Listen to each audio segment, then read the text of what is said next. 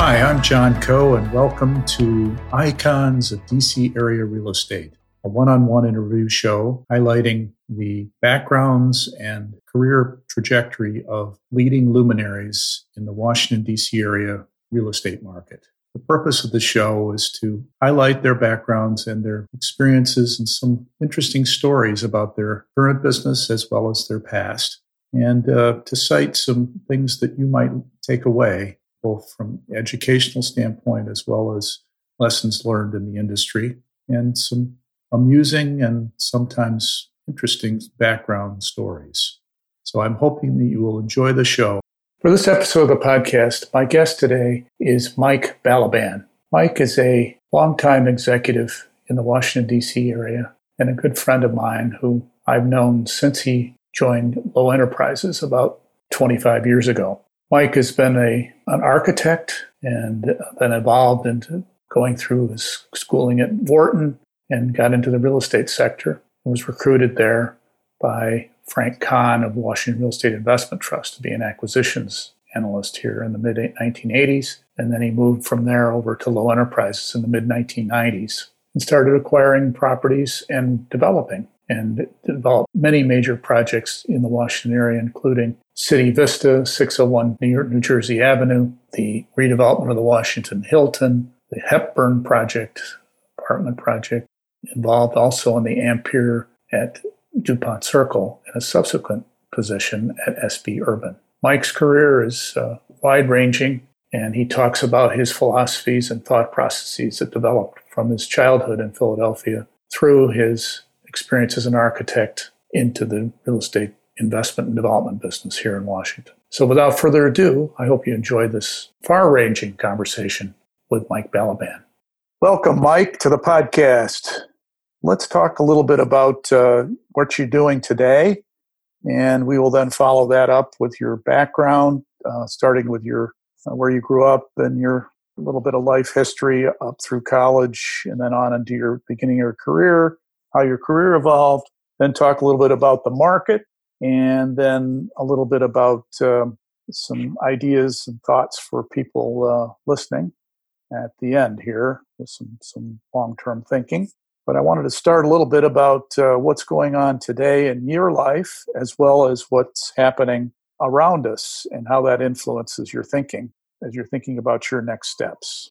John, I'm delighted to be with you. And one of the great things, you get to be my age and you hear a question and you respond to it in the way that you're inclined, as opposed to uh, necessarily the way it's been asked because the broad thrust of the experience is that uh, that's perhaps what's most helpful. So, where I am today is the same place I've been in a general way for now a 40 year career, which is looking for the optimizing way to combine uh, the things that I know and want to do with uh, the search for an overlap with stakeholders for whom those things can be done uh, productively in an aligned interest kind of way. I started out as an architect. I was trained as an architect and began in the practice of architecture. After a couple of years of practicing architecture, I was hired by a firm, a user for whom I'd done a very large corporate interiors project uh, as the project architect. I left the practice of architecture and essentially started the migration towards the uh, development business. I was an architect for ADD Inc. in Cambridge, Massachusetts, and I was hired by New England Life, which was the developer of a satellite corporate facility in Burlington, Mass. And uh, from that beachhead at New England Life, I began the migration towards the real estate business through the project management business, which is most of what I did out of the facilities department at New England Life.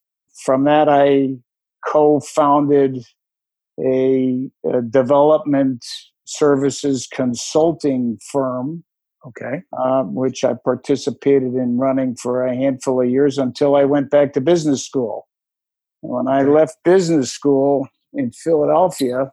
I came to Philadelphia and joined as the acquisitions officer, Washington Real Estate Investment Trust, which was already in 1988 more than 25 years old. It had been one of the very first real estate investment trusts. And I was the acquisitions officer and did some special projects for WRIT for a half a dozen years, working cheek by jowl with Frank Kahn, who founded that firm. And we'll probably come back at some point and talk a little further about yeah. Frank, because that was a really interesting. I may be the person who worked closely, most closely with him for the longest and lived to tell about it. And um, uh, I did a project, I acquired a property for WRIT, uh, which had been redeveloped by Lowe Enterprises. So, in the process of doing that, I became acquainted with the investment management business that Lowe had set up uh, several years previously in Los Angeles. And I joined Lowe Enterprises here in 1994 as an acquisitions officer. And within a couple years, in collaboration with other people who had already been on the ground here, was running the regional business for Lowe Enterprises, which I did for almost 20 years.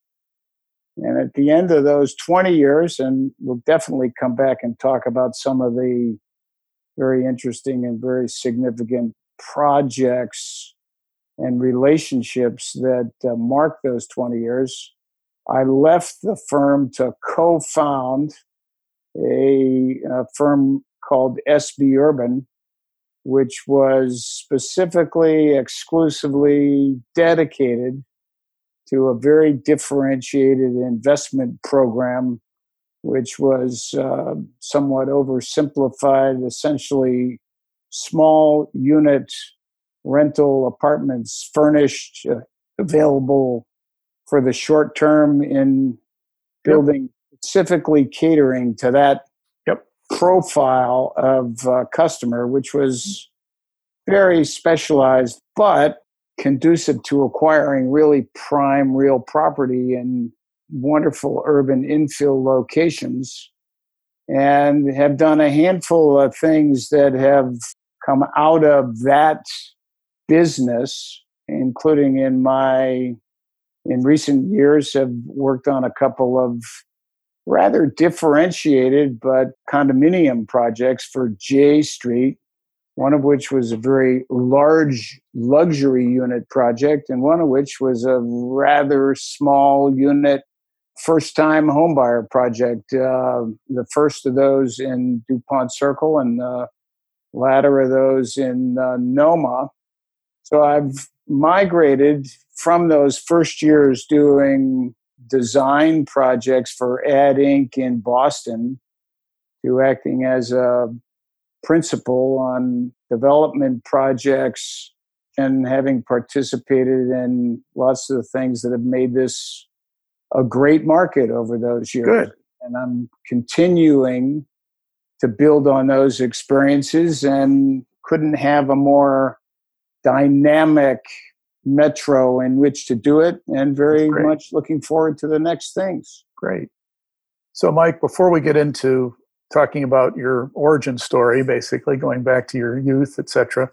Tell us a little bit about um, your perspective today based on the current situation over the last 30, 60 days with this growth of this virus and how it's affected the marketplace, and how you see yourself fitting into this situation currently and going forward, and how you think it's going to come out, you know, in your view over the next, say, six months or so, how we're going to emerge from this and how we're going to, how this is going to affect you and how you see things in the Washington D.C. area as far as uh, sure. I mean, that's, that's what it all comes down to is what are we and what is one going to do next? And when one goes back to my answer to that first question, I, I mean, during those interludes, there have been multiple junctures at which the world seemed pretty busted. It seemed pretty busted in 1975 when I got out of architecture school. It seemed pretty busted in 1988 when I came to Washington coming out of business school. The fallout from the TRA 86 crash was very beyond poignant. It was becoming powerful and it lasted for half a dozen years. When I was at WRIT, there was a period in which we acquired what I think was the only institutional scale investment in Northern Virginia for the quarter. Is that 1990, 91? That was, that was in about 90 or 91. Bill right. Kay was the yes. uh, investment sales broker for 7700 Leesburg Pike, and that market was busted. Yes, I was. came to town and drove around for a couple years on behalf of WRIT, looking at the same inventory because no new inventory right. was being introduced. Right. right. And that was a mess. And certainly, when one thinks back as relatively recently to the situation that perhaps reminds lots of observers as most nearly resembling this situation. 9 11 was a very desperate, difficult, perplexing, unhappy time. And it was similar to this one in a certain way because it was due to exogenous circumstances that really had nothing to do with the real estate markets, but it didn't produce a meaningful real estate crash really. That that saved itself for half a dozen years later. And there was obviously a long time there when things were just completely interrupted.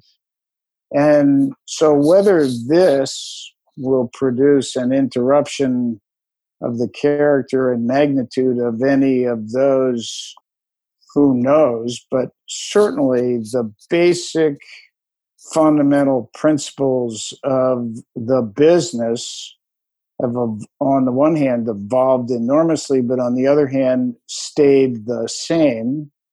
And uh, the trends that are in place uh, demographically, urbanistically, capital stack wise, all those trends that have been playing out in the last handful of years, in which uh, my various businesses have participated in a very dynamic way, those trends, I think, for the most part, are going to turn out to be more powerful than this interruption.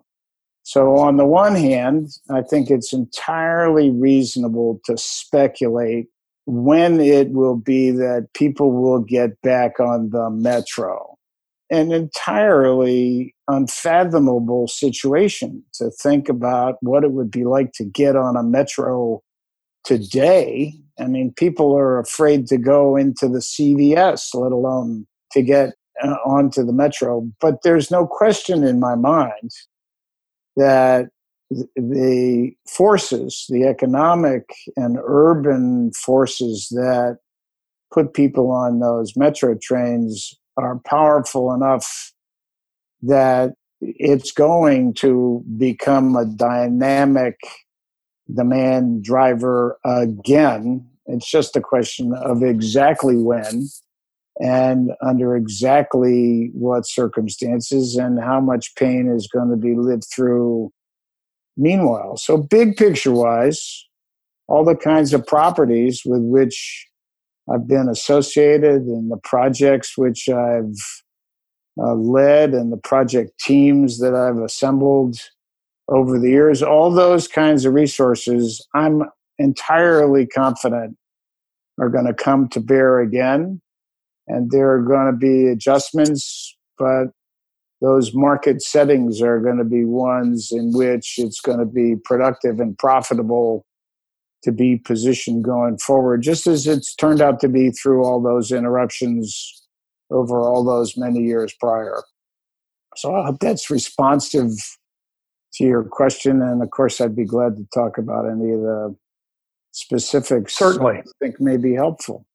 it sounds as if you think that this is a blip that's kind of a it's a unique one, but it will be recovered.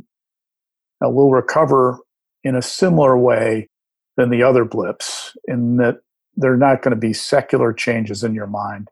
Mm-hmm. Well, long term. I, I, yeah, I personally wouldn't use the word blip. I know what you mean. Uh, I wouldn't use the word blip because I think it minimizes the potential difficulty and and almost sounds glib. I mean, these are really serious things. People are going to lose money, and some people are going to lose their livelihoods, and some people, God bless them, sadly, are going to lose their lives. And I don't think it's going to feel like a blip, but I do think that the long term trend line is one to which we will return, and that those who have stayed focused on the kinds of situation that ha- situations that have produced profitable positions in the past are going to be rewarded by finding them profitable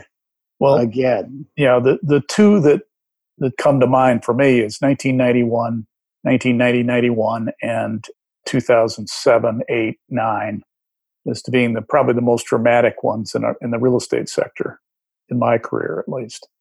Yeah, and, I, I, agree with the, that. I th- and I think the big difference between call it 91 because it really played out from 88 through 95 yes and 2007. It's hard to pick when it began and when it ended, but let's say 2007 was the heart of it. The, the biggest difference, from my perspective, between those two is that between them, the real estate business and the real estate markets became entirely differently capitalized. So, so the persons and the parties who were literally killed in 91 were in many cases people. They were individuals and they were groups of partners who were just shattered financially and in ways much deeper than financially because their lives and their investments and their properties were all tied up.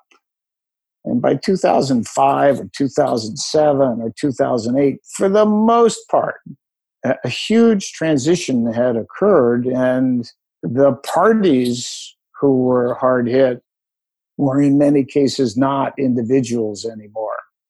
They were various forms of pools of capital.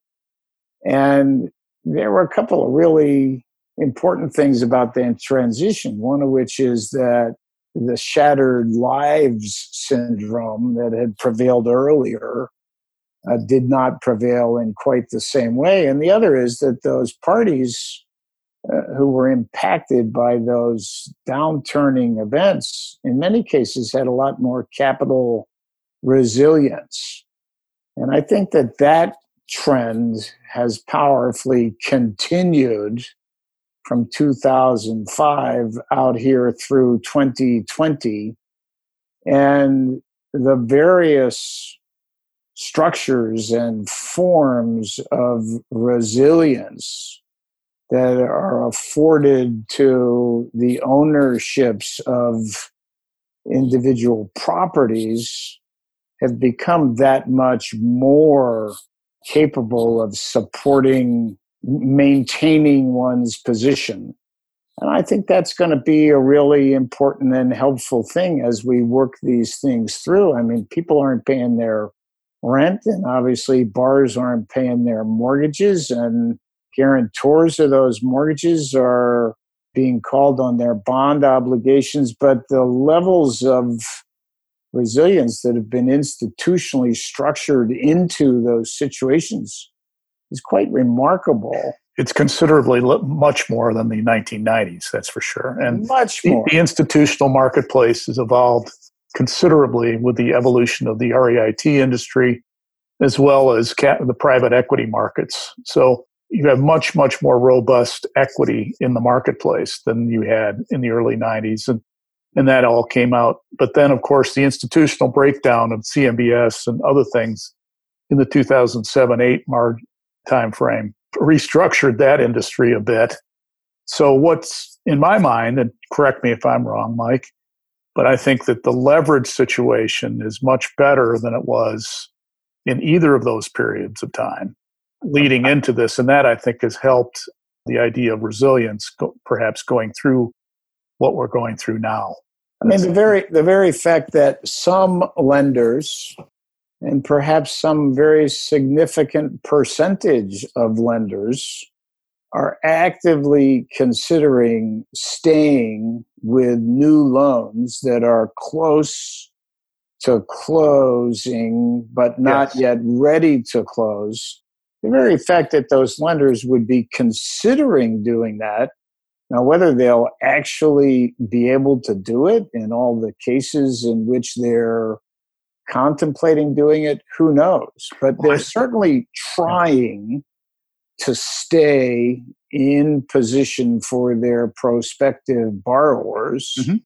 And that bespeaks a, a, level of resilience that goes back to my answer to your question.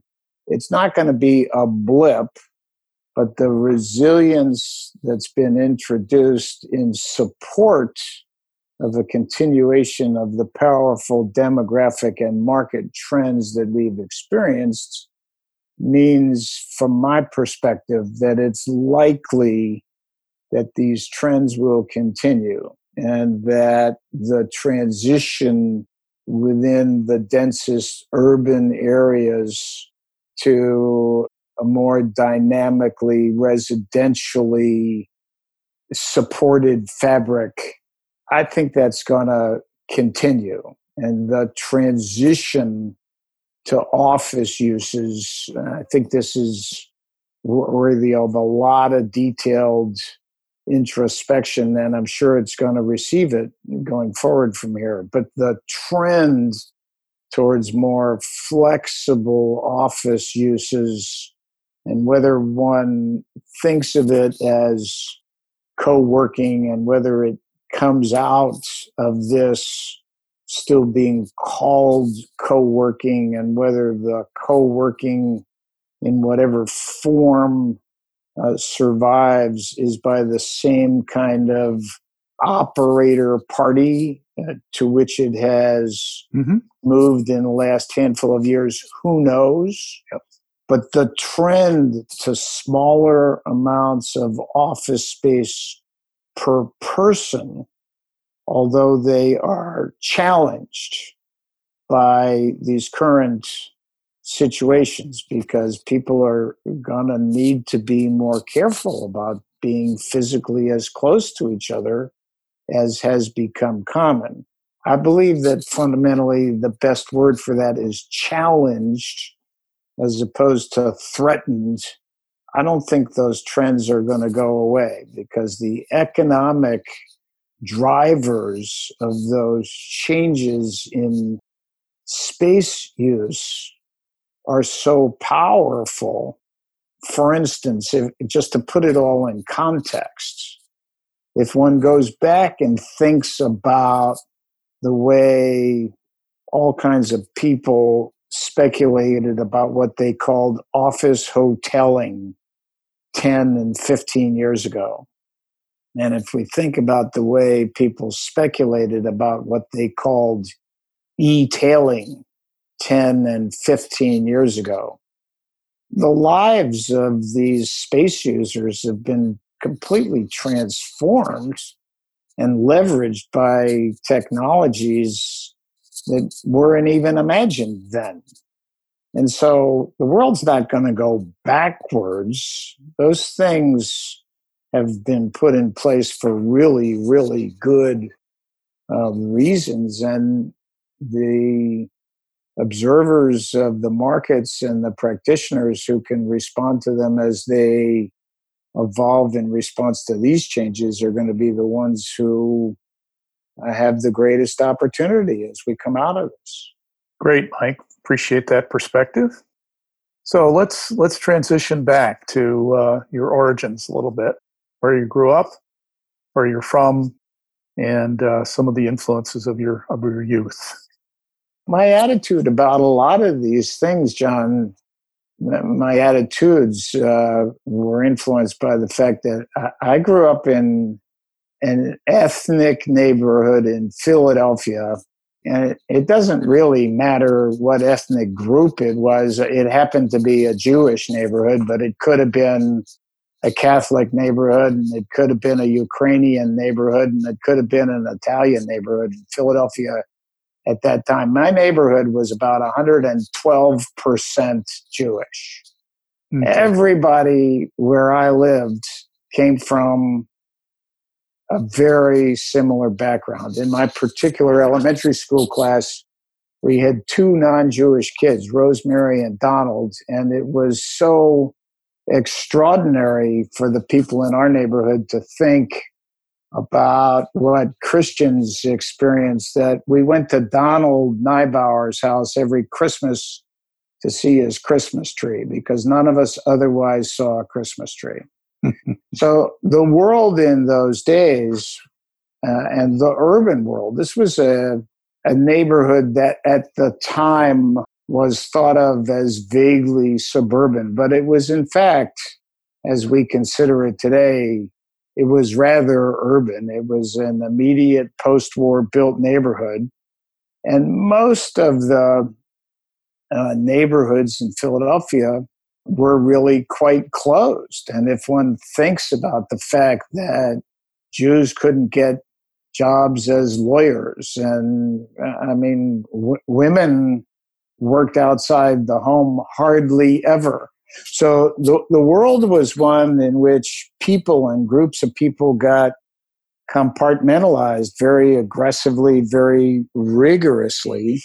And I personally, somewhere way back there in my time in Oxford Circle, uh, in what is now called the Bustleton neighborhood in Philadelphia, I developed the view and realized that I wanted to live in circumstances and in places where there were all kinds of people who did all kinds of things. And it was an early intuitive notion on my part about diversity that of course was a word that was never used then. But as i became a practitioner and became exposed to all kinds of uh, real estate and business situations in retrospect i was really interested in participating in and where i could furthering what we now call diversity Sure. And one of the best ways for me to do that as a practitioner has been to be associated with projects that are really close to Metro, that are dynamically animated by mm-hmm. multiple use, yep. uses, and that by their very character are diverse. And uh, that's, of course, a topic and a trend that's going to continue to play yeah. out for many years, but it has influenced me tremendously as I've formed my patterns of doing business. So, uh, what did your father do, Mike? My father was a, a financial executive. He was a controller for a company that was based in Allentown, Pennsylvania, that manufactured vinyl floor coverings. Mm-hmm. My father worked for the Sandura Corporation in Allentown.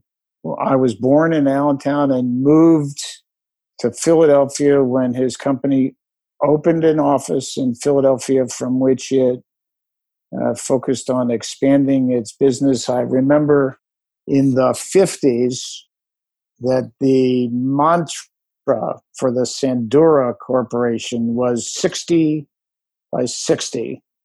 They wanted to get to $60 million in revenues by 1960. and okay. that's what my father did. And he had a little bit of college. Uh, we think about how good we got it in the lives that we enjoy now. My old man flew B 17s over Normandy and Germany. Really? 44 and 45. He was born in 22, and by 44, he was a pilot uh-huh. flying B 17s. A flying and, fortress. And to this day, if you yep. were to ask certainly if you were to ask me, and I think if you were to ask most people who knew him what killed him, he died of a heart attack at 49. I would say those missions over Normandy and Germany killed him. And he just never, never emotionally got beyond literally the torture of dropping those bombs, knowing because they flew dead reckoning. They had no idea exactly where they were. So, literally, the torture of dropping bombs on uh, landscapes that they knew included women and children, innocent people, yeah. innocent mm-hmm. people of all kinds. It was a terrible thing to have to do and to have to live through. And God bless them that they were there to do it. But we got it pretty good in uh, the United States of America in 2020. That's for sure.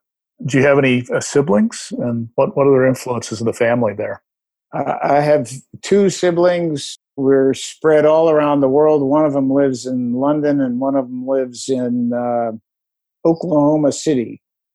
so they, in their own way, uh, sought the opportunity as was pretty common at the time, I think, to move beyond the strictures of those very tightly siloed neighborhoods in which we all grew up. Sure. Want to see the world, and in their way, they've gone out and done it too. So you went on to Kenyon College from there. I went uh, to Kenyon College. It was the best college furthest away from Philadelphia that I got into. and it was a wonderful experience and a great school. And, and when I think back on my various educational experiences, I think that at Kenyon I learned to read and write, and at uh, Harvard at the School of Design I learned to think about buildings as they sit in the urban landscape, and that I became uh, intuitively acquainted with the notion of margin and the way to find the difference. It's all pretty similar. You mm-hmm. people learn things in different ways. In retrospect, sure. I wonder if I really got my money's worth out of going to business school. But the fact is that it's a way of making simple the story that it's the gap between your costs and your revenues. It's it's all it really comes down to, and that's what we thought about for two years at uh, Wharton. At, at, the School of Design, uh, similarly, we thought about a lot of different things, but they could all be boiled down to a couple simple things.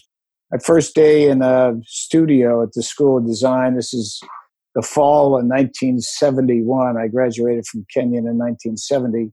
Mm-hmm. I was approached by Professor Jerzy Soltan in my studio, who was a big energetic, extremely empathetic guy who saw me sitting there and could tell that I had no idea what was going on or what was going to happen to me in seven semesters at the School of Design. And he came over to me and he said, Mike, if there's one thing I can tell you, just remember all you got to do is go from the general to the particular and the particular to the general and, that's, and that's all you're going to learn here.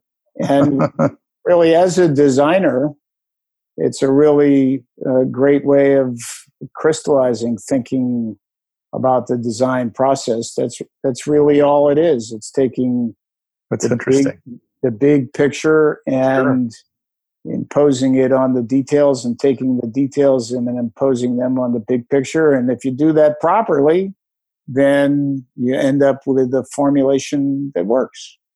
In many ways, that's a good way of thinking about life in general, too, not just design. So that's interesting how you say it that way. So, how did your love of real estate germinate? Did it start when you were a youth, or did it happen in college, or what got you into into the real estate game or thinking about it? I had a fabulous. Uh, I was a history major at uh, Kenyon, and I had a fabulous architectural history professor named Stephen Wolf. Kenyon was a very, very small college, a very intimate place. It was not at all uncommon to have uh, dinner at a professor's home, to be the only student at a professor's home for dinner with the professor and his wife. At that point, it was almost always a wife because the professors were almost always guys. This is a long time ago. And I took a couple of architectural history courses from Steve Wolf, at which I relatively excelled. And Steve invited me over to his home one night with his wife, Bliss. They both spoke with uh, rather heavy German accents. And we had some uh, drinks and we had some dinner. And at the end of it, Professor Wolf said to me, Mike, you know, given the interest that you've shown, you really should think about going to architecture school. Hmm. Because whatever it is that you end up doing, the interest that you've shown in the way these things involving uh, buildings and cities have played out over time, uh, architecture school will position you to do something that you really love, at which you'll be able to excel. And I would encourage you to consider it. I was probably a junior at Kenyon at that time. And I did indeed uh, consider it and I applied to four great architecture schools and managed to get into two of them and ended up going to Harvard. And it wasn't long after I was out of Harvard and practicing architecture when people I was working with started to observe that I was probably going to leave the design business and go to something else. And at that point, I don't think I thought specifically about quote unquote going into the real estate business. And when I did leave the architecture business to go into what was technically the facilities planning business at New England Life, I certainly don't think that I thought to myself, oh, Mike, you like real estate, you're going to end up in the real estate business. I was just really tactically responding to continued search for opportunity within a sure milieu that I had come to know. Mm-hmm. And it played out over time. So I don't think I could answer that question, John, with some specific.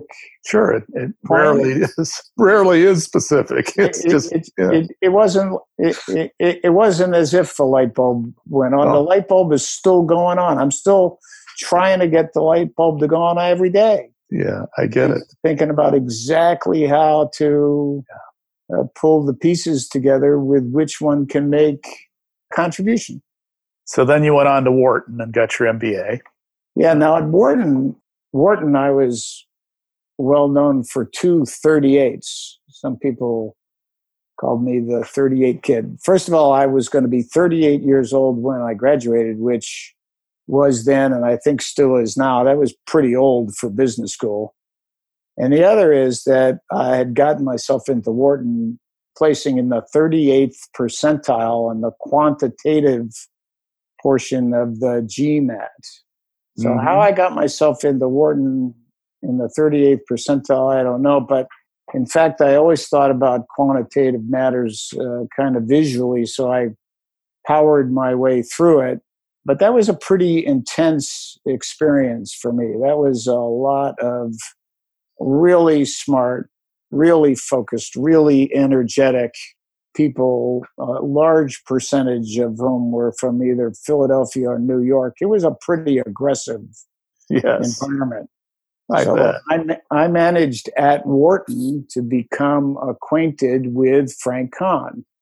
Frank Kahn was a um, good friend of a professor named Bill Zucker, who ran a big, really, he was an academic impresario. He brought in all kinds of outside practitioners to teach case studies about the real estate business.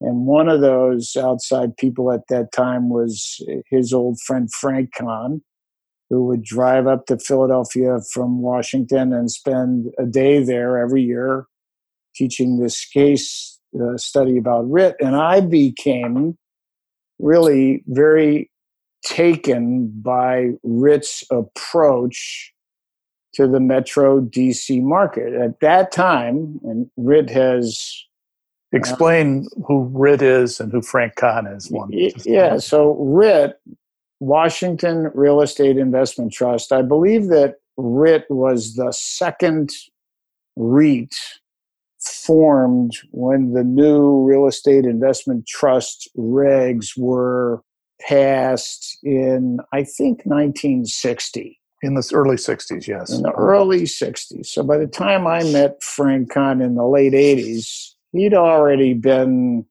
working it for what was mostly a retail shareholder base at that time, a lot of moms and pops.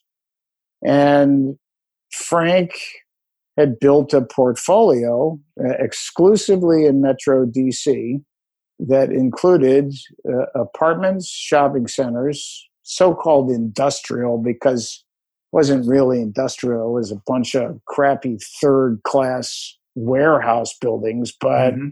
we'll yep. come back to that because it had a lot to do with Frank's insights and perspectives about being an investor and also office buildings. Not a single one of the probably 25 or 30 properties that WRIT owned at that time could possibly be construed to be an A property. Most of them were B and B minus properties, and some of them were definitely C properties. And that period and observing the extraordinarily profitable success that Frank had generated for his shareholders really focused me on a couple of things which have been very prominent parts of my investment perspective uh, for my career ever since. But one of those was that the real source of profit in the uh, real estate business is some difference between the current quality of the property and the prospective future quality of the property and the most reliable underpinning of that value opportunity is location. Now, Frank felt very powerfully, and I have, in many of my activities since that period, rather disagreed with this priority on his part, but it's hard to argue with the proof in the pudding. Frank believed very powerfully that cheap basis was the most important thing. I think if you were to ask Frank Kahn, what's the most important thing that positions you for success with a real estate investment, I think he would say inexpensive basis. He would also talk about the absence of debt. But if you own it cheap, then you can do a lot of great things. I think that my personal perspective, and I think it's been borne out in a lot of great projects and successes on behalf of very significant financial stakeholders, is the most important thing is the locational underpinning to a plan to achieve value by narrowing the gap between the current quality of the property and the prospective quality of the property. I think that if I think of myself as a practitioner, probably the thing that I would disagree most strongly with as an oft stated maxim. And people always say you make money on the buy and you lose money on the buy. In my experience, which is a little different, but still in some ways underpinned in what I saw with WRIT, is that if you buy good property and you have a plan to create value by narrowing the gap between what it is and what it can be, you can make a lot of money. And that's what we did at Lowe Enterprises over and over again with properties which in our early years there were relatively small and in my later years there were often really very large properties. It was really good property and you paid market price for it but you had a differentiated plan responsive to the location, you could make a lot of money, not only a lot of money, but with a really superior risk adjusted return. Well, what's interesting, Mike, is thinking about your architectural background, transitioning to an acquisitions position with with a guy who looked at things to buy the cheapest, you know, lowest cost, lowest basis project and basically operate it very, very miserly. Yes. And, and to, to, cru- you know, basically make it squeeze every nickel out of a deal as opposed to creating value beyond what's there yeah. is an interesting uh, evolution for you. Definitely, it- definitely. And I would say that if I try to reconstruct exactly what it is that Frank Kahn saw in me when he hired me out of Wharton in 1988, I think it goes back to what Steve Bliss, my architectural history professor, communicated to me is that if you're well educated and as Jerzy Soltan said, if you know how to go from the general to the particular and the particular to the general, you can get stuff done.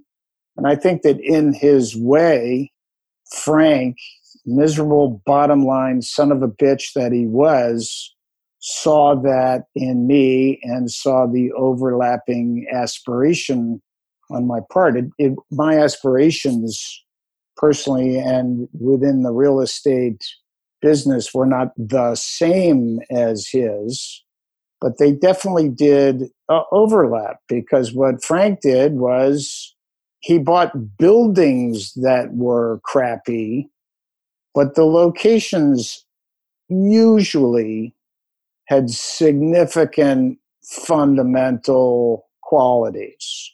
Mm-hmm. And he prided himself on putting pictures of these fairly crappy buildings on the front of the WRIT annual report and describing to the shareholders at the annual meeting how cheap these buildings were.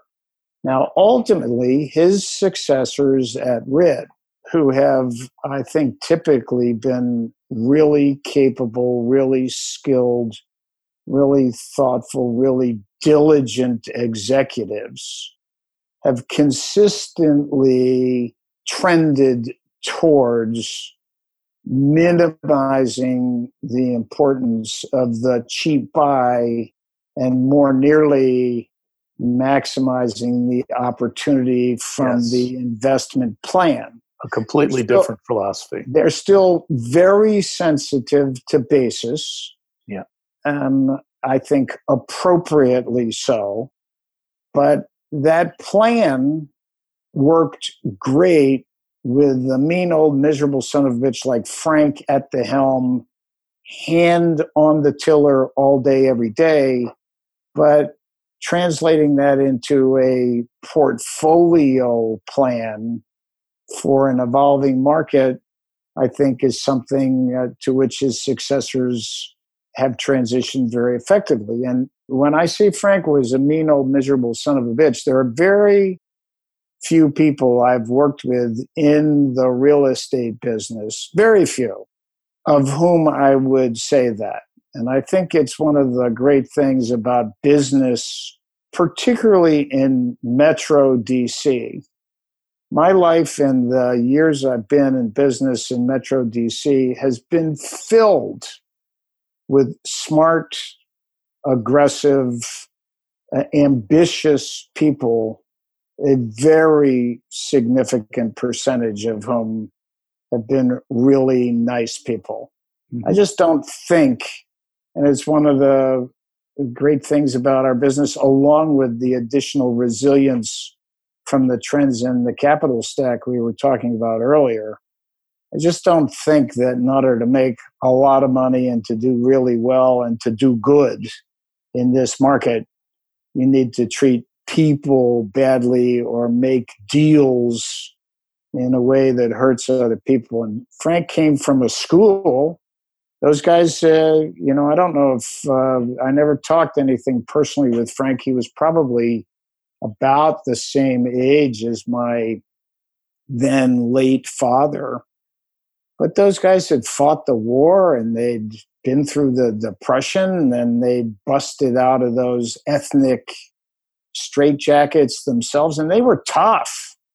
And Frank was tough. And Frank thought and more than thought. He believed it was every ounce of his being. He believed that if you bought cheap and you made sure that the other guy felt some pain, that was a great way to position yourself for success. So zero zero sum thinking. Yeah. So happily for all of us, and for his original stakeholders, his successors have taken a different way. But I'll tell you, when I joined WRIT in 1988, I think that that stock, which was then traded on the American exchange, I think it's now traded on New York. New York, pardon me. Yes. I think that that stock had returned cumulatively something like 25% a year to its initial investors over 25 years. I mean, it wasn't, this wasn't a flash in the pan. Yep. So it was a complete change in circumstance and culture and perspective and opportunity when I joined Lowe in 1994 because Lowe was always and is still. Uh, I bumped into some Lowe Enterprises uh, guys, uh, including a member of the Lowe family just six weeks or so ago out and around in the market.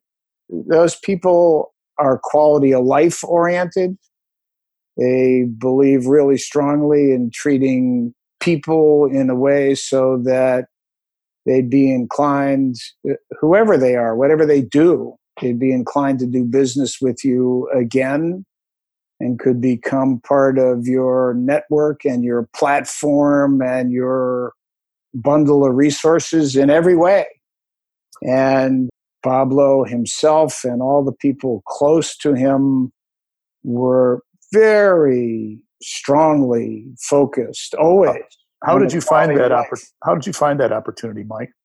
When I was at WRIT, I bought uh, I bought. I acted as the acquisitions officer for WRIT for a shopping center called Montgomery Village Shopping Center, which yes. had been redeveloped in Montgomery Village by Lowe.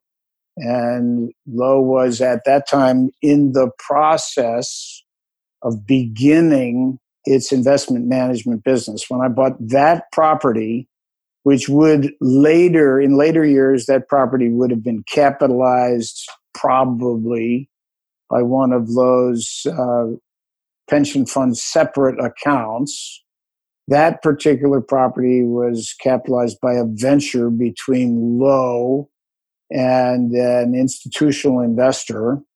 I became acquainted then with people who were fixtures of my life at Lowe for, for many years. Mark Dubik had personally managed that redevelopment in conjunction with the Lowe Enterprises shareholder in this metropolitan region, Jim DeFrancia, who was really a land development guy, but a prince of a gentleman and a person. And um, Ted Leary, to whom Mark introduced me not that long after that transaction, founded for and with Bob Lowe, Lowe's investment management business. And so I was introduced to Ted, and I was initially hired by Lowe to be its acquisitions officer for Lowe Enterprises Investment Management, which was a Los Angeles based entity.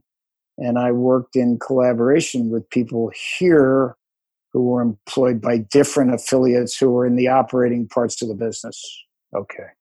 So you were in that investment management. You were the only investment management person on the East Coast then for them at that time. I, I, I was, and I did, I don't recall, John, how long it was that it remained the case that I was employed by Lowe Enterprises Investment Management. But at some point, Dubik and I became part of the same affiliate of Lowe, which for a long time was called uh, Lowe Enterprises Mid Atlantic. Our business was never a mid Atlantic business, it was pretty much a Metro DC mm-hmm. business. And then in later years, that became Lowe Enterprises Real Estate East. And in the very later years of my time with Lowe, that affiliate here in Metro DC became rolled up into and part of a national group that included our similar offices in Seattle and Los Angeles and Denver. And it really became a national profit center with regional operating groups. Okay.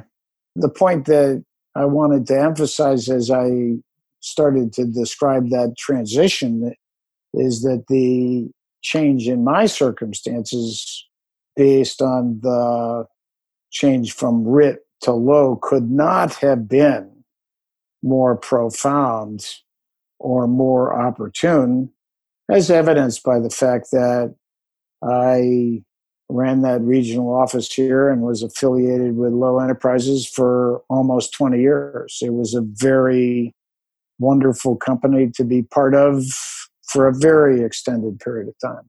Let's go move towards some of the more interesting projects that you worked on. Uh, you were originally in acquisitions there and then kind of evolved into becoming more of the, the, the development business. How did that happen and yeah, why, it, that transition? Yeah, that's a great question. And uh, it, it's at the heart of a, a lot of opportune stuff. So we started, as I said, on behalf of Lowe Enterprises Investment Management in 1994 to look for investment properties for our pension fund separate account clients, of whom at that time there were, I don't know, two or three, or maybe there were five.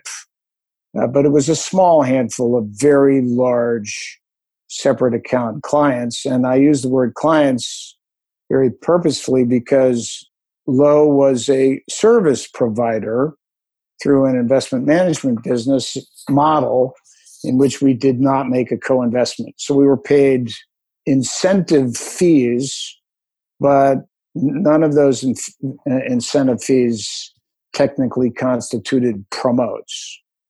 Uh, but the very first property that we acquired for Pennsylvania State Employees Retirement System was the vacant Fairmont building in Bethesda at the corner of Old Georgetown Road and Fairmont Avenue, which had been moved out of by the Nuclear Regulatory Commission up into um, Sonny Abramson's build to suit for them in White Flint, leaving a local partnership with a vacant building that was definitely one of the ugliest buildings in North America.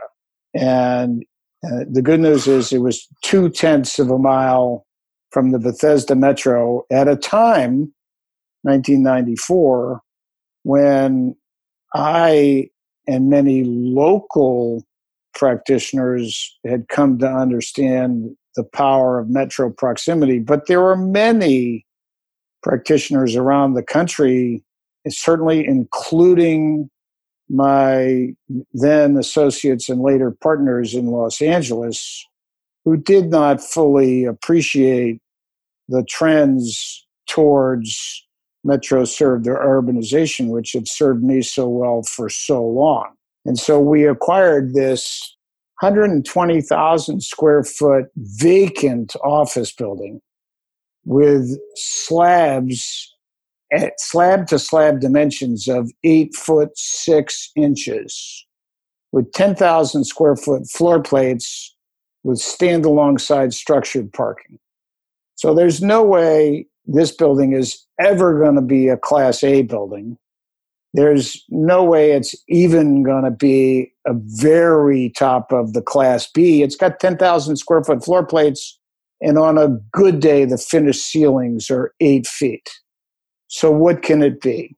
It can be a first class, gut rehabbed, renovated building, two tenths of a mile from the Bethesda Metro with 10,000 square foot floor plates, which means that you could give a 10,000 square foot tenant their own floor.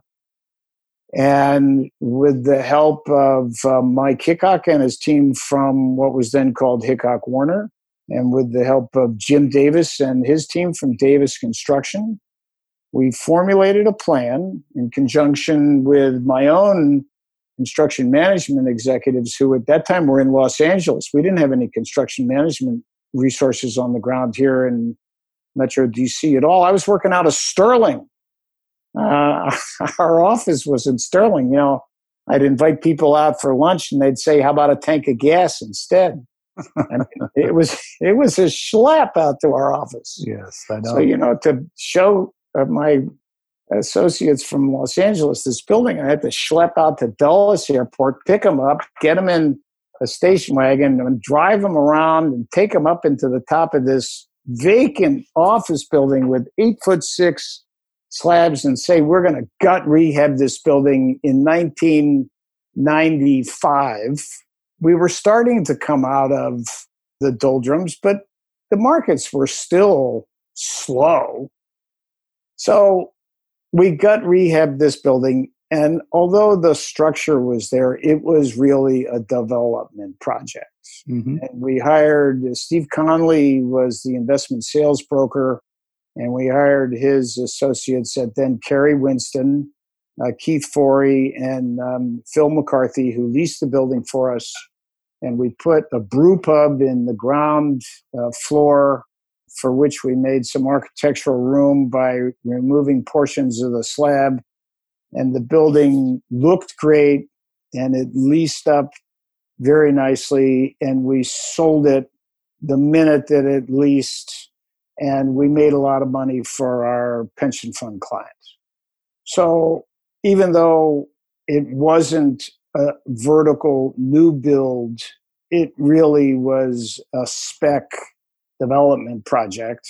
We didn't put any debt on that building. We did it all in cash.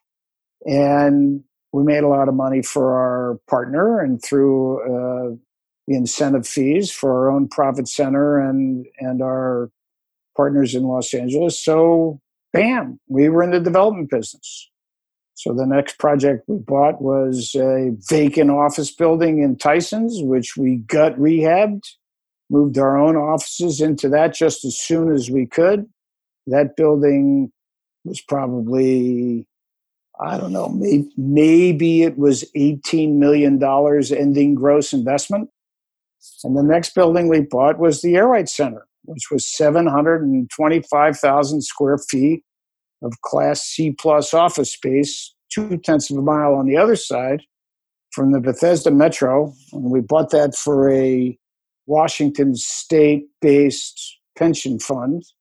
And we didn't redevelop that building in its entirety. We did surgical redevelopments of parts of it, which were malconfigured and had been very unhappily and visibly vacant for a long time. Did, did you buy that from the Eisinger Kilbane families at the time? Uh, the Eisinger Kilbane families wished we had bought it from them, but we bought it from New York Life, which had taken it back from them. Ah, it was a foreclosure. Okay. Uh, okay. New York Life had foreclosed. All right. We bought it from New York Life, but it goes back to the point that I made uh, a bit ago, John that building was on the market uh, by Jones Lang Wooten. That thing was broadly marketed. It was a $100 million deal at a time when people were starting to talk about the hockey stick. They were saying, if you can buy any decent property, buy it. There were people in the market with capital who wanted to make acquisitions like that. And so we had to compete and we took uh, two or three bites of that apple before we made our final offer, which prevailed. So we had a plan and we had confidence based on a lot of uh, experience in the submarket and a lot of really good homework. We had confidence that that building, once surgically revised, surgically redeveloped, we had confidence that it would compete very well, and in fact, it did. And so, for our public employee retirement system, which bought that building for $105 million in cash in 19, I think we closed on that in. Now that complex, that's that was basically three office buildings, and it was and three then, office buildings, each right. each each right. one stranger and more anomalous than the next. Uh, and we paid about $105 million in cash for that, never put a penny of debt on it. And we put about 10, maybe $15 million of capex in that building. And we sold it five years later for, I don't know, $160 million. So we produced something like a 15% unleveraged IRR nice. on a $115 million investment. When you do that, you're making a lot of money yes. for your clients. Yes. And you're making a lot of money for your affiliated investment management company. Mm-hmm. So we were off to a great start and we continued to buy uh, properties which ranged from gut rehabs to heavy duty value add. And we got into the real development business when our partners in Los Angeles made a venture with an institutional investor which wanted to develop and own office buildings in prime submarkets around the United States. And so, with that capital available, we talked to friends in the market about a transaction profile that was new for us. And with a combination of old friends and new friends, we identified the project at 601 New Jersey. We did that with what was by then, I think, called uh, Hickok Warner Fox, and uh, with Davis Construction. And that property was brought to us by a wonderful guy with whom I've done a bunch of business since. Jim Alexander represented Lowe Enterprises as a buyer broker and because we did not have vertical new build development experience uh, under the roof, we hired Jim on an incentivized fee basis to serve as our development manager.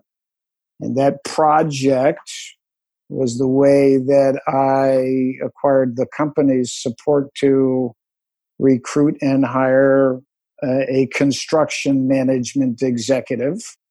And I hired Mark Muller to do that project with us in 1999. And last time I looked, he is still the senior most construction management executive at Lowe Enterprises Regional Business here in Washington. Is that was that a ground up project? That was a land site by by, or was that a re- retro? A re- that, that was hundred percent ground up. That was owned by Sydney Greenfield, and Sydney had his office in a building on site that was surrounded literally by razor wire because at uh, New Jersey and H Streets in 1998, there were guys hanging out on the street in what is now the heart of Capitol Hill, drinking beer all night long. Yeah. And um, so that was a, we raised those buildings and built a new building and leased it uh, before it delivered we developed it speculatively, but we did lease it before it delivered to the um, uh, Federal Trade Commission.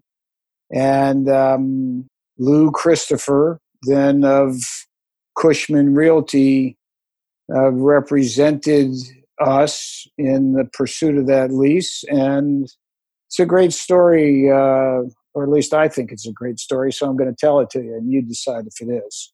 When that building was built, physically built, but before the certificate of occupancy had delivered, when a significant percentage of the interior fit up for this full building user had already been put in place pursuant to this fully executed GSA lease. Before that building got its certificate of occupancy, it was discovered that the mortar joints in this all brick building were defective. All of the mortar joints in this oh. all brick building were defective, which meant that the building needed to be swung from the top and scaffolded from the bottom, and every mortar joint in that building needed to be raked oh. and redone. Oh my God. And before we knew what it was that had occurred, because none of the usual suspects that we forensically explored turned out to be the cause of this. Jim Davis, Davis Construction was the contractor. Jim Davis said, I don't know how we're going to get paid for it. And I don't know whose fault it is, but I know it's not the owner's fault. We're going to swing and stage that building and we're going to rake those joints and we're going to replace that mortar for you. And they did that to the tune of hundreds of thousands of dollars, hundreds of thousands of dollars of work and it was later determined, it was much later determined that what had been the cause of it was that the cement, not the mortar, which is mixed on site, but the cement, which is manufactured remotely and put into cement bags, which are inspected and etc that cement was chemically defective. Oh. There had been some batches of cement at this plant, which is in some godforsaken place in northern Maine or something. And the only cost to the owner was 25% of the testing studies as required to determine the problem. So couple of dozen thousand dollars. And if Jim Davis and Davis Construction had not done that, I think that that project and my profit center's future and my life would literally have been different because we would have defaulted right. on the GSA lease and mm-hmm. we would have had what's known as a mess. Yep. But because a good builder who's a good company, who's a good guy, did the right thing. And so when I think of Frank Kahn on the one hand, and I think of the way this market has treated me and the kinds of people I've encountered on the other hand, it's as good a story as I can tell about how working with really good people has served me and my partners and stakeholders really well. So after that, we then, because we were driving up and down uh, New York Avenue on the way to and from that hole in the ground and that building under development, we became acquainted. And I think all these stories sort of reinforce the notion that if you focus on good big projects with good, nice people, good stuff happens to you. Phil Carr at that time ran an affiliate of uh, the car companies called Car Park, which was providing the parking for our Chevy Chase Pavilion complex, which we then owned for the same pension fund for which we'd redeveloped the Fairmont building. And Phil Carr knew that we were going up and down New York Avenue every day on the way to and from 601 New Jersey. And he approached us and he said, I think the convention center is going to need some parking. Why don't you venture with me and let's pursue the Wax Museum site at 5th and K? And that was while 601 New Jersey was still under construction. And one can easily remember when 601 New Jersey delivered because I was at a project meeting in the bowels of 601 New Jersey on 9 11. Mm-hmm. So you never forget that. So 601 New Jersey delivered not long after 9 11. So that means that was 2001. So five years later, two public private partnership procurements later, we began the construction and actually, we closed on our financing, I'm pretty sure, in late 05, and we started construction of what became known as and is still known to the market as City Vista in 06. And we delivered that product in the heart of the bust from 07. But it's a great story again because that property and that project, thanks to the contributions of a lot of smart, thoughtful, really attentive people, including our own staff, led by uh, Mark Dubik, including uh, Bozzuto, who was leasing up the apartments for us. And um, I'm pretty sure that McWilliams Ballard sold the condos for us and of course our partners at CIM, a lot of decisions were made which resulted, first of all, we had a, the Safeway store under the roof, which really made the address. And a lot of the apartments and the condos were significantly smaller than what had previously been marketed. So, Mike, th- this was the first residential predominantly residential mixed use project that you were involved with.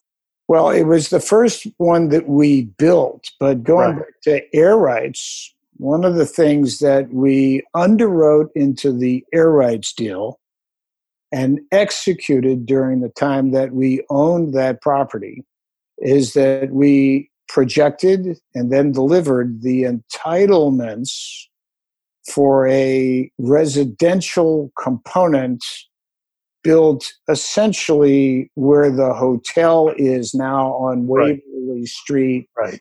Which we projected somewhat more nearly to be on top of rather than cut into the parking.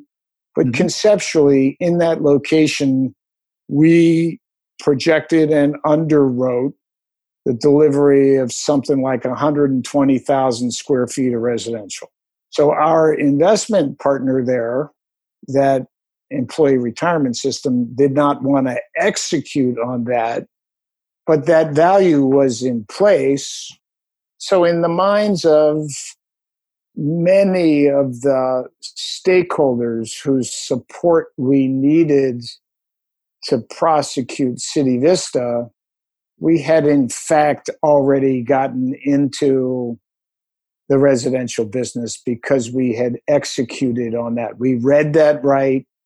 We told the story accurately in a way that was really an important part of both the arithmetic and the market play as we told it to our pension fund partner. So that had to have been a very difficult project to sell, though, because I remember when that was developed, Mike. I mean, that Air rights? no, no, City Vista. Oh, when that when that project was the old convention center at that time had been just torn down, as I recall, and, and Hines controlled that site, and it was just a big parking lot there. Uh, the convention center was already the old very one. well under construction because the con- the convention center was under construction.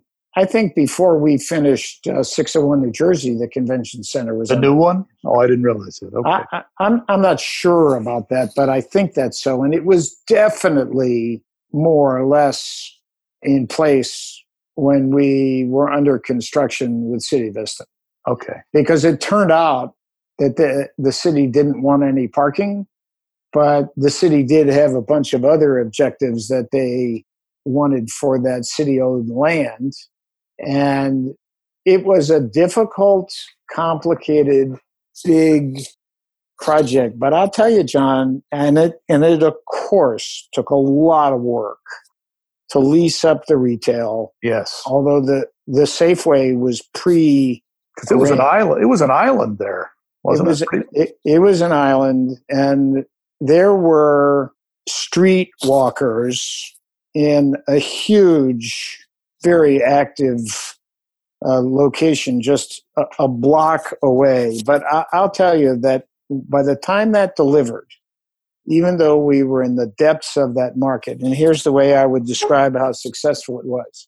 Our investment partners at CIM, and that relationship was really run by Mark Dubik for us and Charlie Garner for CIM. Our partners at CIM invested very significantly standing along Lowe enterprises in the pre development pursuit costs of that project. So we're talking about designing a building and negotiating multiple public private partnership leases and purchase arrangements with the district and a lot of work and a lot of money. And they funded, CIM funded InVenture with Lowe, but they funded a very significant percentage of those costs because they believed in the market and they believed in us and they believed in the play as an important opportunity for their business as well. And as a result of that, in consideration of that, CIM had a very significant pref. And it was a high enough hurdle that that project needed to really do very well before there would be any promotes for Lowe enterprises. And I will tell you that although the promotes for enterprise for Lowe were modest, there were promotes for Lowe enterprises. That was a profitable project. And so, of course, it took a lot of work and it took a lot of time and it took a lot of elbow grease, but that product was very well received by the market. The apartments rented, the condos sold, the retail leased. It was absorbed. And it was absorbed in a way that was way beyond what one would reasonably project for that point in the cycle. Because as we've said, the, the cycle was, it was a mess, but it, it reinforced for me all the things I've been uh, describing about good property with a differentiated, resolved, executable plan and that includes, and every project's different, but that includes having all the external resources required to do it. Mm-hmm. Uh, capital but also the architect and the contractor and the leasing people and the condo salespeople and the market research people. All those people, one by one by one, they play a really, really critical role in the success. Of, I mean, that's a huge business. That was a in 19 uh, in 2005 that was a 260 million dollar project. Good size project. So you know the fees that are provided to our business and all of the profits to the equity obviously those were big loans. That was yeah good project. Something like 140 million dollars of wachovia loans arranged by tyler blue and patty ernest at walker and dunlop. And there's a lot of stuff over the dam and under the bridge to make that happen but it absorbed very very well. And then Lowe enterprises then ended up selling Lowe and cim ended up selling the retail subsequently to, to uh, Edens and Edens. Avant. They were still right. called Edens and Avant. Right. And uh, we sold the um, apartments uh, to um, Gables, and and we had hundreds of condominiums that needed to be sold. Right. Separately. I'm sure the returns on that deal, once all the sales occurred, were pretty strong when everything was said done there. Well, we, we, we hit that promote and if it hadn't have been, you know, every project and every capital stack is different. If uh, the circumstances had been different and we'd needed less support from CIM in the pre development, mm-hmm. then obviously the capital stack would have been different. But yep. we did need that support and they gave it to us and they were appropriately compensated for it. So then uh, the last project at Lowe I'd like to talk to you about is uh, the last large deal that I think that you did was the Washington acquisition of the Washington Hilton, and then the subsequent development of the apartment project next to it called the Hepburn. So maybe you can talk yeah. a little bit about that project. Yeah, I, I remember when we had that property under contract, we had uh, Adam Ducker from RCLCO head up a team to do a market study for us. And I remember Adam came into our offices with our prospective investment partners who had by that time already been identified to be the Canyon Johnson Fund. And Adam said, This is one of the great development sites on the East Coast right now. And I thought then, and uh, in retrospect, he was obviously right. And so our pursuit of that project was made really in venture with the hospitality uh, group in uh, Lowe. And so it was really a collaboration among the capital team in Los Angeles, the hospitality team in Denver, and our operating development team on the ground in Washington. So, what year was this, Mike, when you acquired that property? I would guess that we acquired that property in 2009 or 10 or okay. maybe it was 11 i'm not really mm. sure. I left Lowe in 13 we had long since closed and long since done most of the base building renovations to the hotel. Mm-hmm. During our diligence period, we uh, hired Hani Hassan and his team at Beyer Blinder Belle.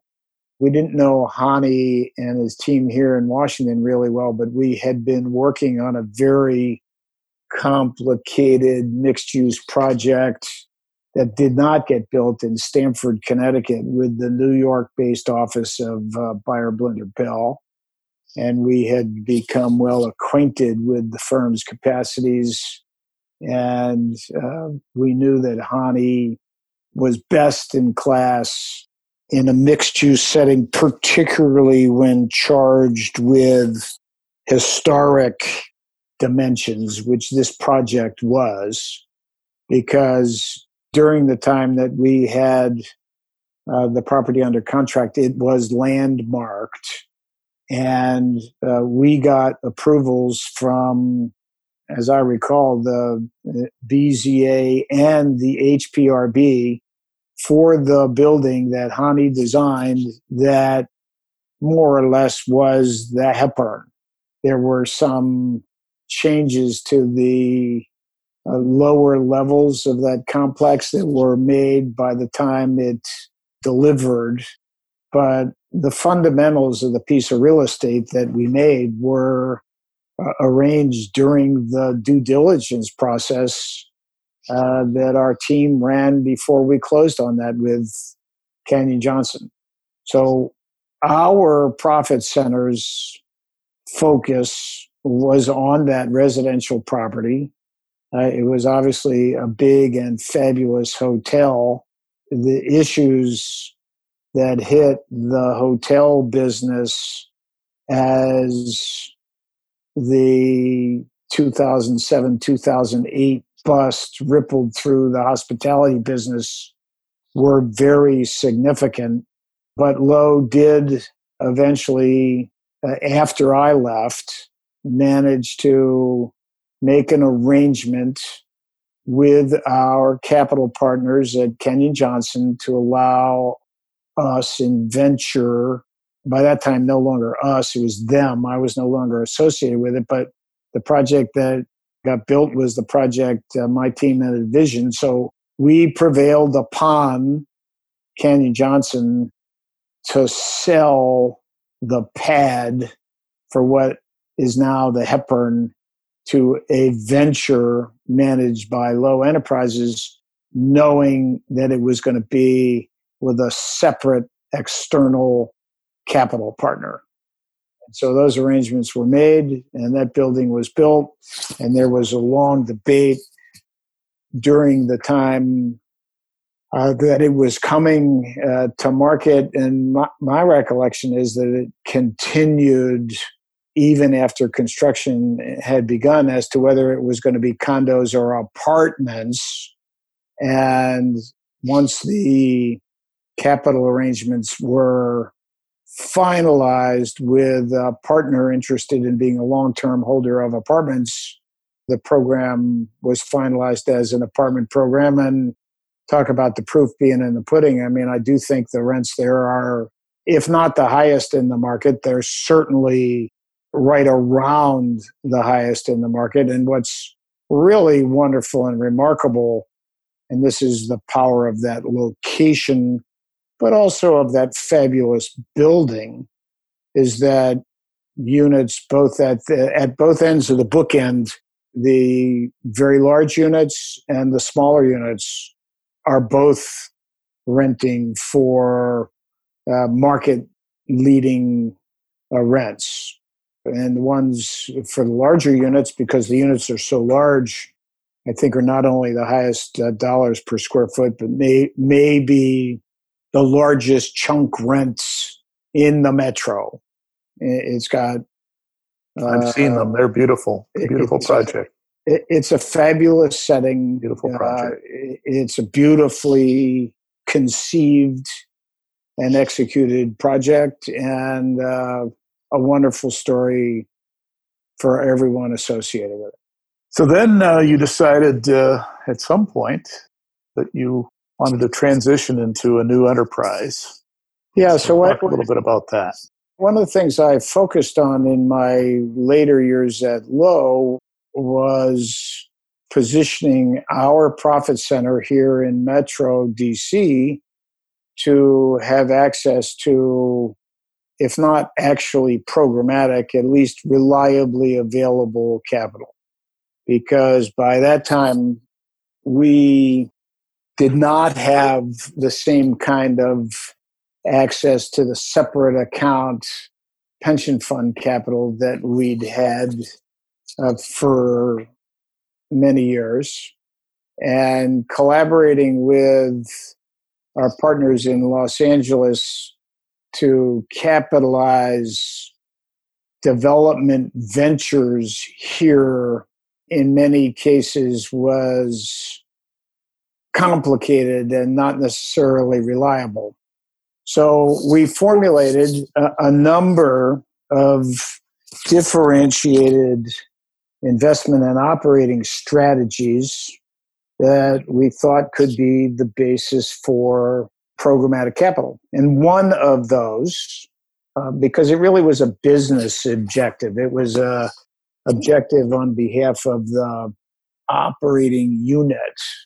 Uh, one of so so it could have been any of a number of investment strategies that could have led to programmatic capital. And for instance, one of the things that we explored was a programmatic approach to acquiring mixed use rehab projects like Air Rights and Chevy Chase Pavilion. Uh, we'd done any number of projects that weren't quite as large as those, but we had very deep credentials doing mixed use value adding and repositioning, in some cases, leading to uh, new development opportunities, as could have been the case at the Air Rights Center. And uh, we, we explored that along with uh, what you're asking about, which uh, was the notion of providing furnished small unit rental apartments in ultra prime infill locations to urban and urbane business clients who wanted a residential program. And so they didn't, that particular profile doesn't want to be in a hotel, doesn't want to be in corporate housing, and doesn't want a, a furnished unit in a conventional apartment building. What we formulated was a program to provide for that customer profile socially interactive shared living spaces so that you could have an entire community with nothing but single occupant renters who would use the shared living spaces in a way that would be by definition different because they're all single occupants. So no old people no couples no people with kids just single occupant people who uh, our research showed in many cases came to Washington from relatively far away on relatively short notice with uh, stays uh, planned of indeterminate periods of time who really wanted a living environment suited to their business and personal lifestyle.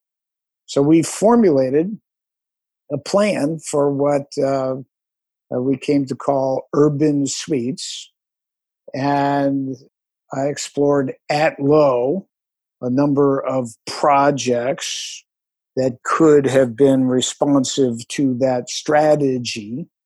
And in the process of exploring those projects, I explored prospective investment relationships.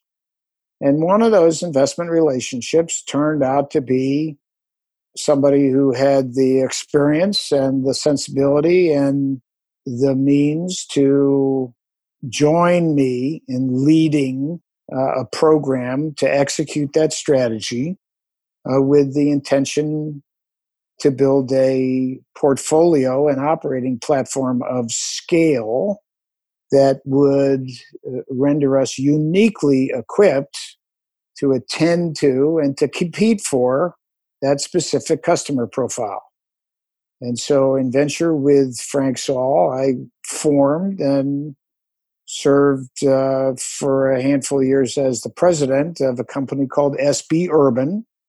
And SB Urban acquired in Metro DC, in Washington, DC, three great properties and sites, one of which got developed and has delivered and is currently operating as the Ampeer on DuPont Circle in the uh, historic, adaptively reused Patterson Mansion right on uh, the circle. Mm-hmm. And uh, I think anybody in the market looking at this market space and this customer profile broadly defined would say that that project is the premier short term furnished studio apartment community in Metro DC.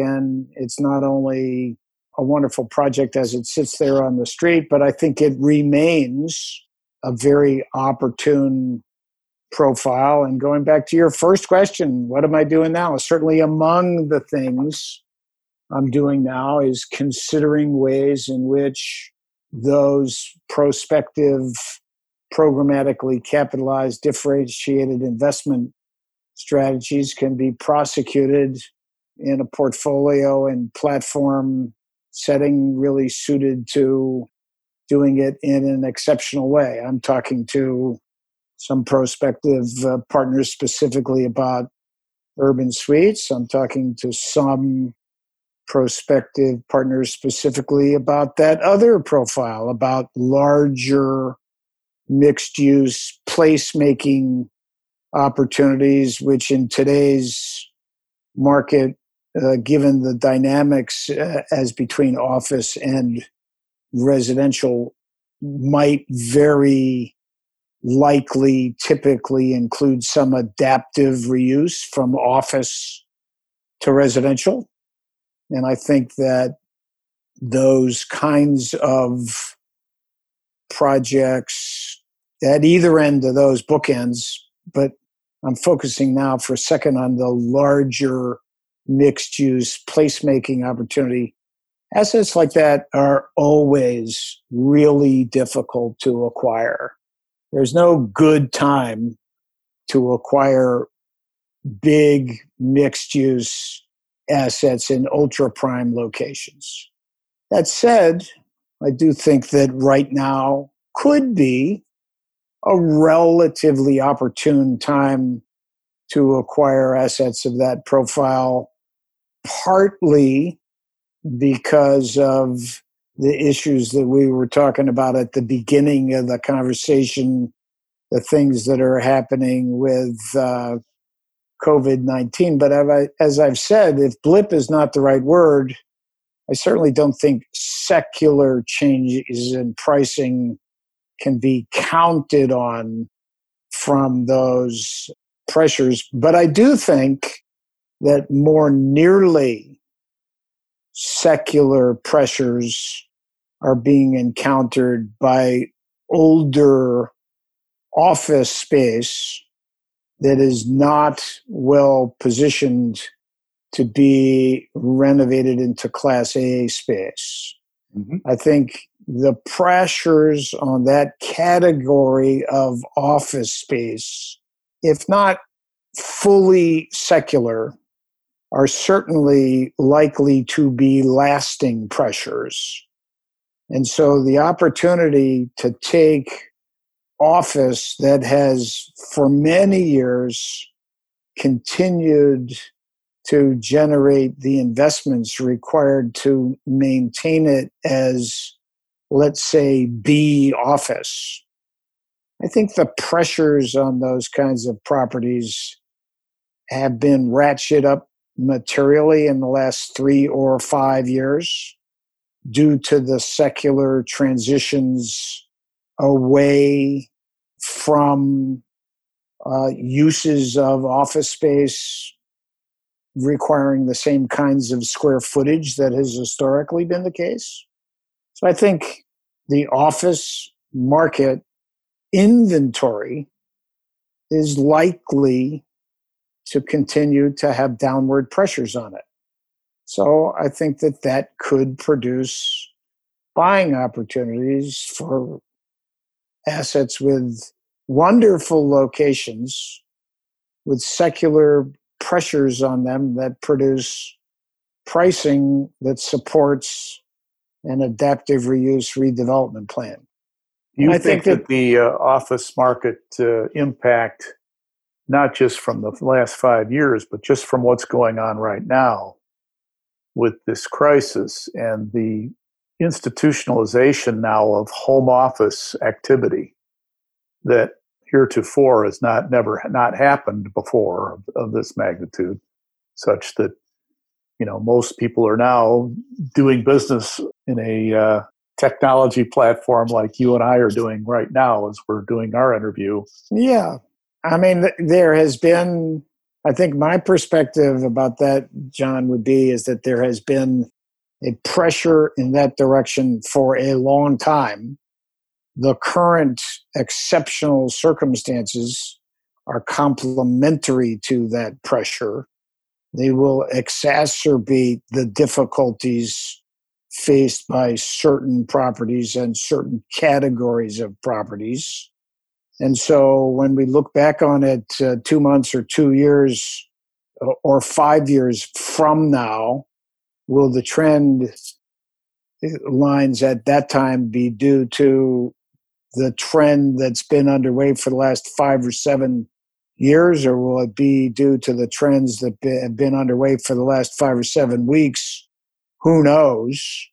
But it certainly strikes me that these kinds of infill settings on which I've been focused for so long and about which we've been talking in this conversation are going to continue to generate attractive investment opportunities that can produce superior risk adjusted returns because of the continuing power of the fundamentals of these infill locations.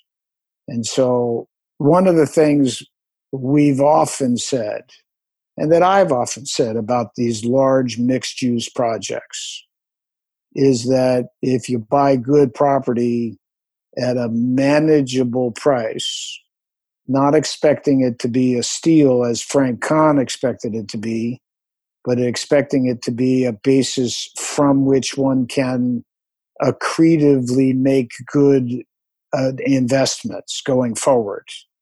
If you buy property like that, you're going to find buttons you can push on that are different than the ones you knew about and underwrote. And you put a good team on a property like that in a market like that, the things that you underwrote are going to be just the tip of the iceberg. There's going to be other stuff. So I don't think, speaking for myself, I don't think the opportunity has been or is to have a good crystal ball I think the opportunity, speaking for myself, has been and is to have a multidisciplinary, well resourced, agile view of the world that can be supported by resilient fundamentals that are likely to continue to prevail that's the way I've looked at the world in making all these investments. And I'm expecting, generally speaking, that'll be the way I'll continue to look at it. Won't one won't know in many cases exactly how it's all going to work out. Right. And one doesn't need to in order to have confidence in an investment scenario. It's going to be interesting to see uh, you know, whether the densification trend that has occurred as a result of many of the thought processes that you've brought to the table will continue and that some people will say, you know, do I really need to commute into an urban mar- environment? Mm-hmm. You know, do I, why don't I just stay where I am out in the suburbs, much less lower cost? I don't need to go anywhere other than just to to get my routine things that I need to get accomplished. I can meet over the internet. I don't have to physically meet as that as often. So I don't really need to go to these high density markets and be exposed to the risks of that. So that might be a counter argument to what you were talking about a little bit. Yeah, I, I, I think that's fine. I, I don't need, I don't feel that I need to demonstrate that those things are not true mm-hmm. in order to have confidence based on a long view of markets and history that the kinds of market spaces and customer profiles and building topologies and et cetera, et cetera, that I have prioritized are going to remain fertile ground. Mm-hmm. I think it's completely possible that the things that you're describing will turn out to be true in a freshly energized way. But I don't think that that detracts from the power of the kinds of settings that we've talked about. You know, we talked about 9 11. If you remember, not that long after 9 11, people were loath to get on airplanes. Yep. There was a concern that the resort business and the corporate sure. conference business mm-hmm. and the business traveler profile were just going to go away. And that obviously did not happen because there was a return, which doesn't mean that there wasn't an increase in the number of people who, in response to those things, leveraged by technological developments, did business in some certain ways. Yep. Now, I do think, uh, and I don't want to suggest, let me, I don't know to, whether to put this positively or negatively. I don't think it's true that secular changes never happen. And I don't mean to be saying that because, for instance, I do think that secular changes have happened in the retail business. No question about that. And I don't think one one has to be a particularly sophisticated in the middle of it observer of that world to know or to acknowledge that there has been secular change. People are not going to make the same kinds of shopping trips going forward as they have. However, I don't think that that means that sophisticated, capable, well resourced practitioners in the retail space are not going to be able to ply their trade and make money. I think they are. And I think it's the change in all these things that's really exciting. Listen, you think about a shopping center, you talk about building typology. The building typology that we know today as the food store anchored suburban shopping center did not exist 75 years ago. Mm-hmm. The building topology that we know as a shopping mall did not exist 75 years ago. So during the second half of the 20th century, lots of things happened that people thought were completely secular evolutions of the city. People thought, some people thought, obviously not everybody thought, but some people thought that the city was dead. So I don't believe that the city is dead by any means, and I don't think there's going to be a preponderance of view that it is dead. But there's certainly some fortunes going to be made by people who respond to these pressures that you're talking about in a new way. And I'll leave you with one thought because I think it's a really great example of how rich the dialogue about these things needs to be. You know, I've been for several years on the advisory board of uh, Chris Leinberger's real estate uh, program at George Washington, mm-hmm. the Center for Real Estate and Urban Analytics. And Chris personally is a person to whom I was introduced by Adam Ducker at RCL Co. When Adam, who performed that market study that I described uh, for what became the Hepburn, and I were talking as we did over an extended period of time about the strategy that became Urban Suites. And I benefited extensively from the perspective of Adam and people like him who were really well informed with nuance beyond my own understandings about the way urban infill markets were behaving and were likely to behave. And Chris, as I think you know, has for an extended period of time been a student of and an advocate of density. And Chris has uh, benefited many uh, stakeholders by articulating what the value is, what the incremental value is of real estate in dense and richly infrastructured settings. And that said, Chris will tell you that only about 2% of the land mass of most of the great metros is filled with truly dense development.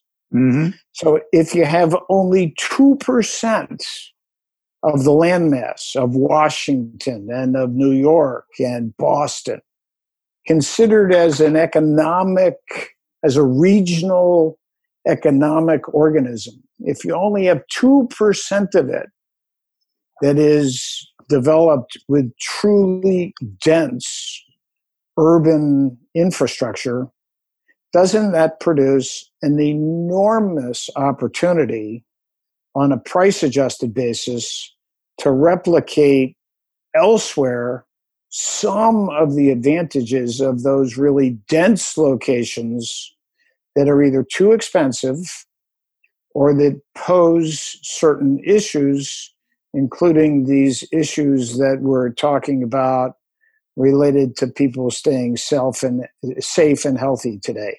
Mm-hmm. The answer is, of course it does. Mm-hmm. Somebody is going to respond to that imbalance in a really productive, opportune, accretive, profitable way.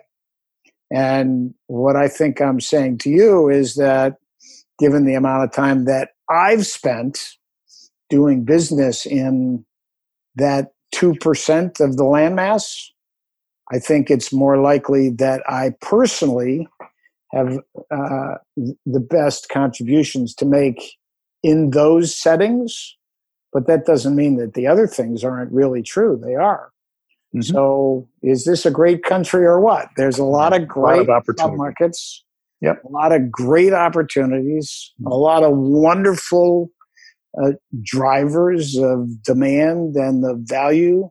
Yep. And if there's one thought I would leave you with, because I think we're probably both running out of time, if there's one thought I would leave you with, um, particularly with regard to this last part of the discussion, but it also relates to some of the questions you asked earlier and the observations that I made going back to my father flying missions over Normandy in 44.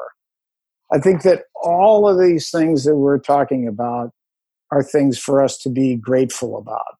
I think we have so much opportunity and so much opportunity to contribute.